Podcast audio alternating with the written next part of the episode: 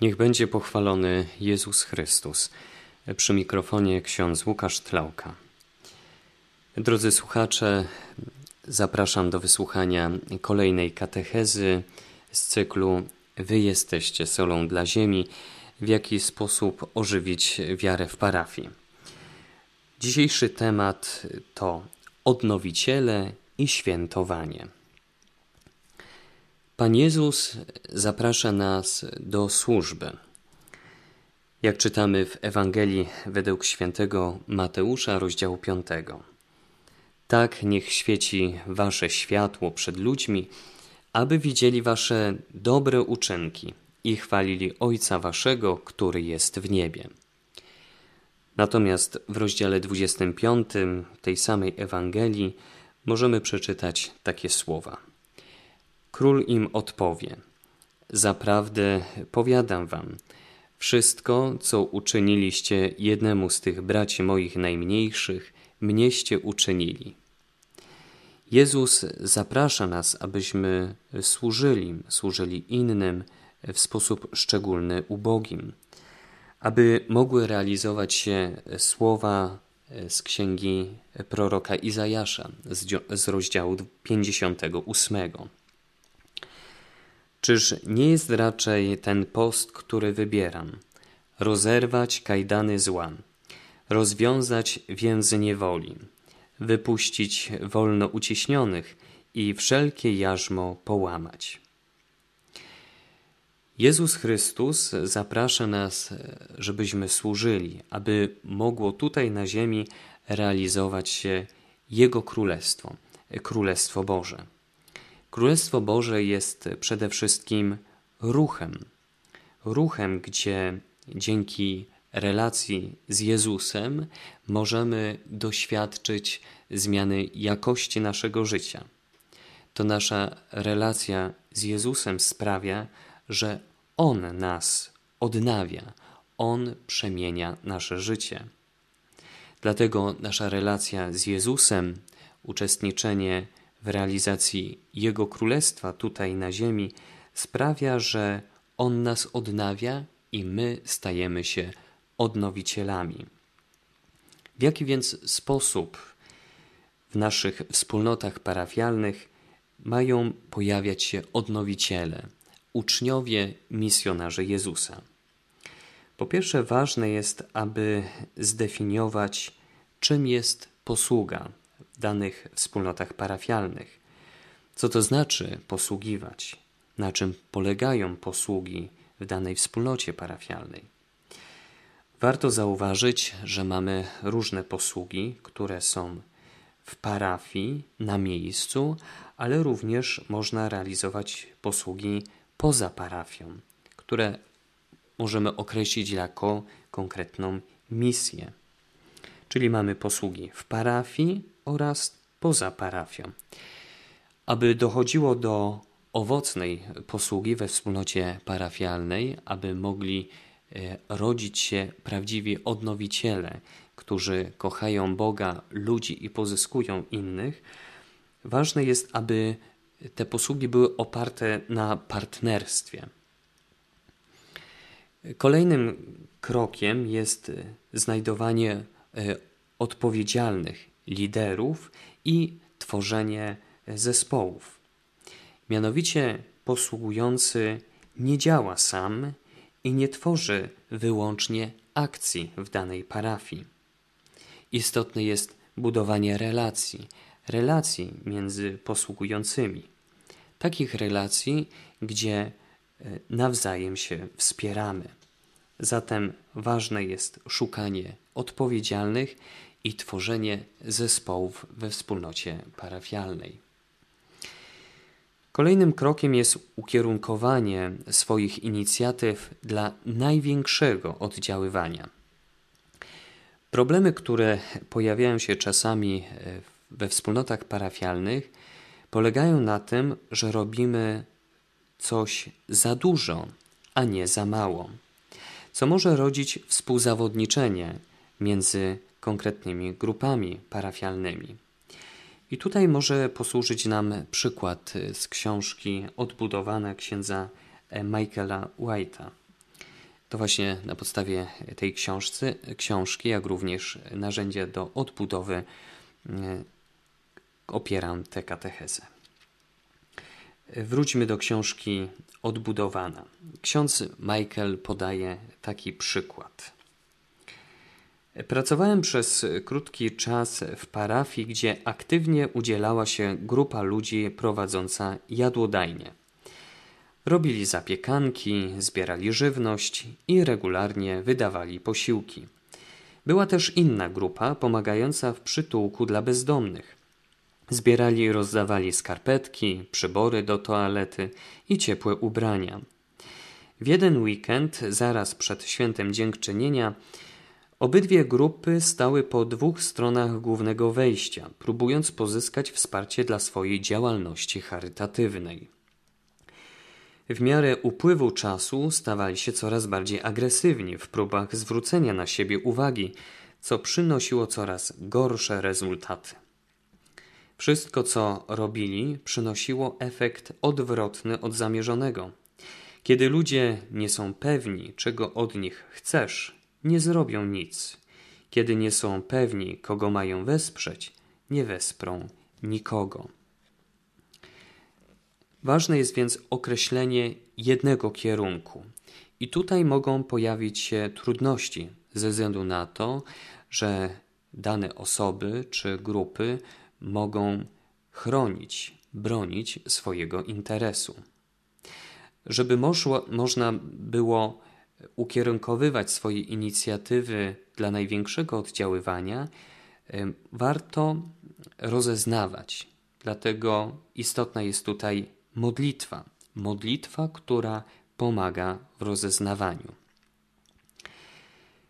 W dziejach apostolskich w rozdziale pierwszym, wersecie ósmym możemy odkrywać pola oddziaływania. Była to Jerozolima, następnie Judea oraz Samaria i w końcu cały świat. Jerozolima to dom, tam gdzie mieszkamy. Judea i Samaria to okolica. I w końcu mamy cały świat. Mamy więc trzy strefy oddziaływania. Tam, gdzie jesteśmy, następnie nasza okolica i w końcu otwartość na cały świat. Kolejny krok to angażowanie wszystkich we wspólnocie parafialnej. Wszyscy mają dążyć do służby i pozyskiwać innych. Dlatego może w tym pomagać odpowiednie głoszenie, odpowiednie homilie, które ukazują, w jaki sposób możemy posługiwać i że do tej posługi są zaproszeni wszyscy. Ważne, żeby przedstawiać e, konkretne posługi w danej wspólnocie parafialnej, budzić świadomość e, dziesięciny, tego, że powinniśmy być ofiarodawcami procentowymi. Następnie ważna jest współpraca z innymi wspólnotami czy też wyznaniami kościelnymi. Taka otwartość na misyjność pomaga też w odkrywaniu e, naszej tożsamości, tego, że jesteśmy e, zaproszeni do e, bycia otwartymi na cały świat. I tutaj posłużę się kolejnym przykładem księdza Michaela z książki Odbudowana. Nasz pierwszy krok na polu działalności misyjnej z dala od domu postawiliśmy zaraz po huraganie Katrina – w następstwie tej bolesnej tragedii łatwo było zbierać pieniądze na pomoc dla poszkodowanych. Zdecydowaliśmy się jednak, że tym razem będzie inaczej. Po czym ogłosiłem, że zamierzamy pojechać na miejsce tragedii, żeby tam aktywnie pomagać. Nie wiedzieliśmy jak, z kim, gdzie ani co robić, ale podjąłem decyzję i publicznie zadeklarowałem naszą chęć pomocy. W następnych latach angażowały się dziesiątki naszych parafian, ale najważniejsze było zacząć. Jak w przypadku wielu rzeczy, jeśli to byłoby łatwe, mógłby to zrobić każdy, a to z pewnością nie było łatwe. Zebraliśmy grupę bystrych ludzi i po wielu próbach w końcu znaleźliśmy parafię w Pass Christian w Mississippi, której mogliśmy pomóc. Ta pierwsza wyprawa była niezapomnianym doświadczeniem dla naszej kilkuosobowej grupy. Okolica wyglądała, jakby dzień wcześniej przeszedł przez nią huragan. I chociaż ulice były przejezdne, wszystko inne było zdewastowane i leżało w gruzach. Samochody zawieszone na drzewach, drzewa powbijane w domy, całe kompleksy budynków zrujnowane, a inne zmiecione tak, że zostały po nich tylko fundamenty. Po kościele parafialnym pozostał tylko pusty, zabłocony szkielet. W niewiarygodny sposób szkoła została w zasadzie przewrócona na bok. Plebania wyglądała, jakby została zgnieciona. W całym swoim życiu nie widziałem całego miasta zniszczonego tak doszczętnie. Nie było widać prawie żadnych oznak postępujących prac ani nadziei. Jednak wynieśliśmy z tego doświadczenia ważną lekcję, która miała wpływ na nasze wszystkie późniejsze inicjatywy. Jedyną rzeczą, którą zrobiliśmy podczas tej pierwszej wyprawy, było wysłuchanie ludzi i ich proboszcza, którzy opowiadali nam, co ich spotkało. To był długi dzień i każdy z tych ludzi z osobna opowiadał nam szczegółowo swoją historię. Pamiętam, że zanim wyjechaliśmy, przeprosiłem jedną z tamtejszych kobiet za to, że tak naprawdę nic nie zrobiliśmy. Popatrzyła na mnie zaskoczona i zaczęła płakać. Po jakimś czasie się uspokoiła. W końcu zebrała się na słowa. Ksiądz nic nie rozumie. Ksiądz po prostu nic nie rozumie. I nagle zrozumiałem. Pośrodku tego krajobrazu zrujnowanej społeczności staliśmy obok nich, po prostu trwając przy nich, będąc razem z nimi i kochając ich. We wspólnocie parafialnej też istotne jest świętowanie. W parafii zawsze jest coś do pracy. Natomiast świętowanie pozwala nam na to, aby się zatrzymać i pogłębić także naszą relację z Jezusem i Jego Kościołem. Aby dochodziło do świętowania w danej wspólnocie parafialnej, po pierwsze ważne jest, żeby zdefiniować zwycięstwa. Na przykład ktoś się nawrócił, może ktoś zaangażował się w konkretną posługę w parafii. To jest powodem do świętowania. Pierwszy krok zdefiniuj zwycięstwa. Drugi krok dziel się zwycięstwami. Może ktoś napisał wzruszający e-mail, e, dziękując za, za to, w jaki sposób parafia funkcjonuje. To jest moment, aby się podzielić danym zwycięstwem. I trzeci krok: ciesz się zwycięstwami. Dlatego ważne jest zorganizowanie spotkań, aby można było e, dzielić się i cieszyć tymi zwycięstwami w danej wspólnocie parafialnej. Ponieważ zwycięstwa dotyczą całej wspólnoty, wszystkich, nie tylko tych, którzy się angażują, ale jest to zwycięstwo całej drużyny, drużyny wspólnoty parafialnej. W świętowaniu też ważne jest nagradzanie innych. To nagradzanie y, może wyrażać się w prostym słowie dziękuję.